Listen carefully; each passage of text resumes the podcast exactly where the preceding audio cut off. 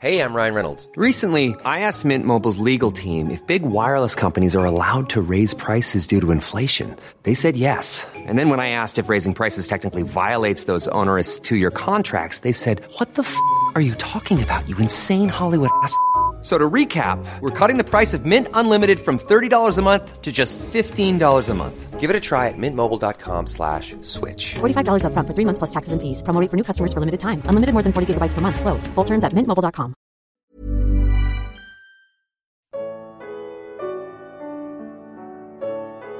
Qual deve ser o meu alvo nesta vida? Carta aos Hebreus capítulo 12. Comentário de Mário Persona.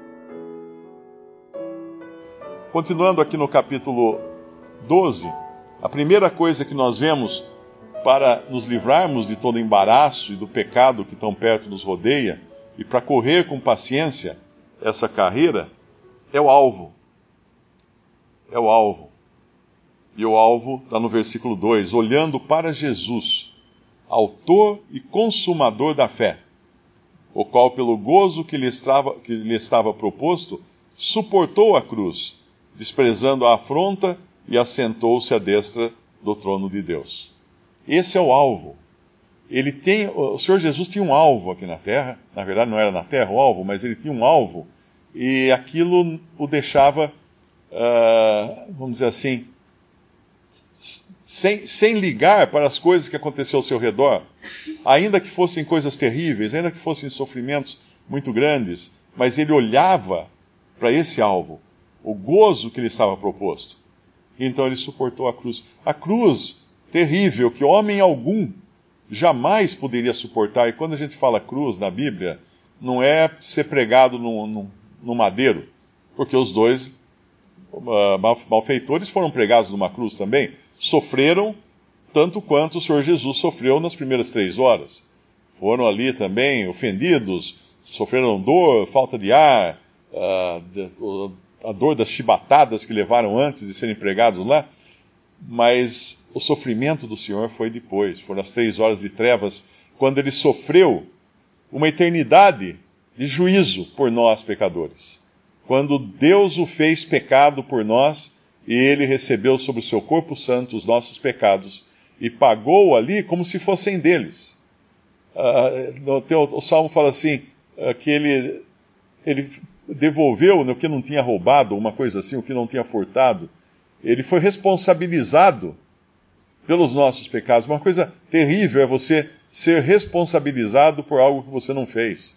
A gente às vezes lê de testemunhos de, de prisioneiros presidiários que, por erro, erro da justiça, ficaram 10, 20, 30 anos na cadeia e depois descobriram que não eram culpados e saem então, depois de perderem uma vida na prisão por um erro, porque eles não eram culpados. E o Senhor Jesus, ele não era culpado, mas ele se fez culpado, ele quis assumir o nosso lugar na cruz pelo gozo que lhe estava proposto. A cruz é a obra dele completa. Quando fala cruz, não é um pedaço de madeira, é a obra, a obra que ele consumou, uma obra que ele consumou completamente e foi aceitável a Deus, de modo que Deus não o deixou na morte, ele ressuscitou ao terceiro dia. E assentou-se, desprezando a afronta, ou seja, considerando toda aquela afronta como nada, perto comparado ao que, ao que havia de vir. Assentou-se à destra do trono de Deus. Esse é o nosso alvo também. O nosso alvo é Cristo, olhando para Jesus. Quando a gente dirige na estrada, você não pode tirar os olhos da frente, não pode ficar olhando só no retrovisor, porque vai bater na frente. Uh, é, a, é, a, frente, é, é, o que tem diante de nós. O que nós temos diante de nós? Jesus. Uh, uma vez me perguntaram se eu queria ir para o céu. Eu falei, não, não quero ir para o céu. Mas como que você não quer ir para o céu? Não, porque o céu em si não é, não é o céu. O céu não tem valor algum uh, para o, o salvo por Cristo, se não for por Cristo. Eu até dei um exemplo de alguém que trabalha no Teatro Municipal e um amigo sabe, fica sabendo que vai ter um, um grande artista que vai se apresentar no teatro, teatro, Municipal de São Paulo. Então ele vai para esse amigo que trabalha e fala assim: ó, consegue uma, uma vaguinha lá para eu, eu, ir, eu ir ao Teatro Municipal, para eu entrar lá. Não, você vai entrar, você é amigo meu, você entra. Ah, que, ah, então no, no show? Não, no dia seguinte do show. Não, mas aí não interessa. Eu quero entrar no teatro no dia do show. Não, no dia do show não pode. Tem que entrar no dia seguinte do show. É a mesma coisa o céu. O céu sem Cristo não tem nada. O que nós iríamos querer fazer num céu onde não tivesse o nosso Senhor? Porque nós olhamos aqui na terra, olhamos para Jesus. É, é o alvo, é para onde a gente quer ir. Junto a quem nós queremos ir. E no versículo 3 nos fala daquele que suportou tais contradições dos pecadores contra si mesmo, para que não enfraqueçais desfalecendo nos vossos ânimos. Eu tenho certeza que todo salvo por Cristo enfrenta constantemente contradições, enfrenta constantemente barreiras, enfrenta.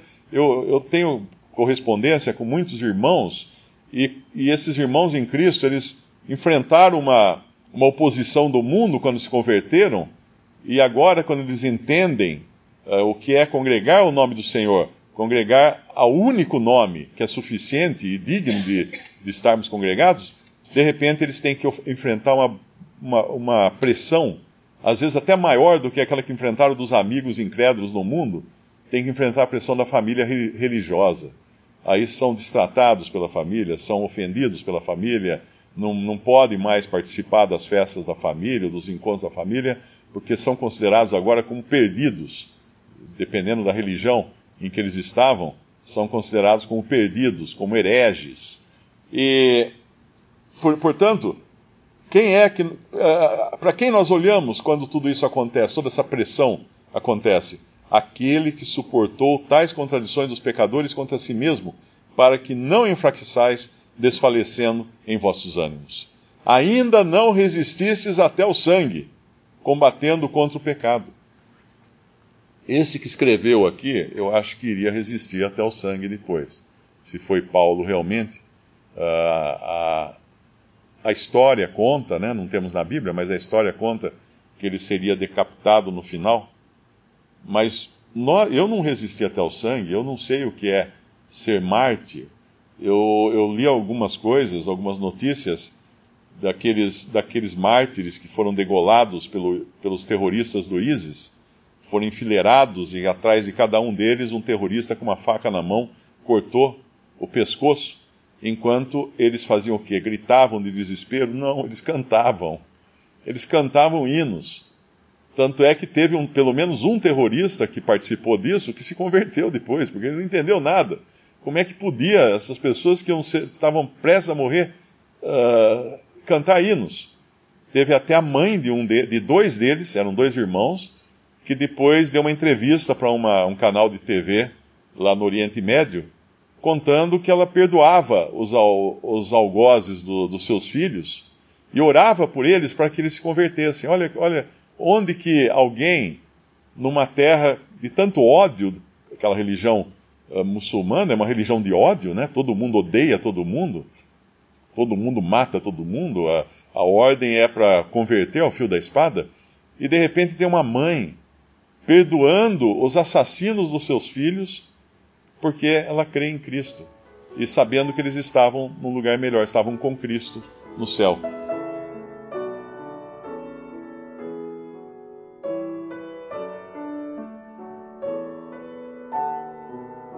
Visite respondi.com.br.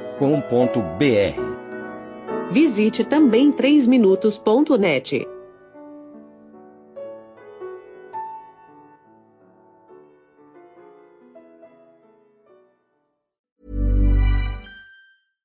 Selling a little or a lot?